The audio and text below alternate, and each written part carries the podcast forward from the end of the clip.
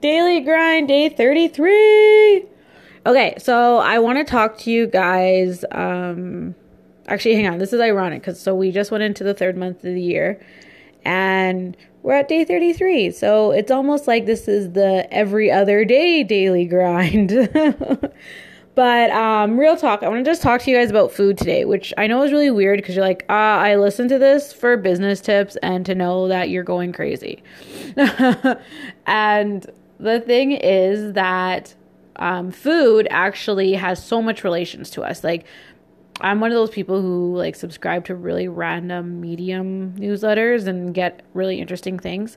And right now in the UK, they're like essentially taking really healthy people's poops and putting in people's stomachs to fix them which is like a whole shabam. It's crazy. But the thing is, it's like we're doing everything to fix our guts. And instead of fixing our guts, we could eat healthy in the first place. And so, eating healthy doesn't necessarily mean that like lean cuisine that's half the calories. Eating healthy is like choosing to eat natural foods that are naturally occurring. And so, and trust me, I hate when people go on food rants. But the thing is, the longer you go making healthier eating choices, you know, choosing to spend the five minutes steaming your vegetables or making a stir fry or whatever it is, packing your food, consciously making decisions about what you're eating, the more mind freedom you have, so to speak. You know, like you're not sitting there, oh God, I need a chocolate bar. I haven't had one for two hours, right? You're you're thinking, okay, well, I know what my next meal is. This is what I'm eating, and this is what it's doing to my body. And when you have that healthy fuel for your body, it essentially means you can do more in your business and you can think clearer in your business and you're not kind of always on edge or hangry is one of my favorite words. And so I'm going to tell you guys it's super hard because literally that's what I've been doing for the last few months.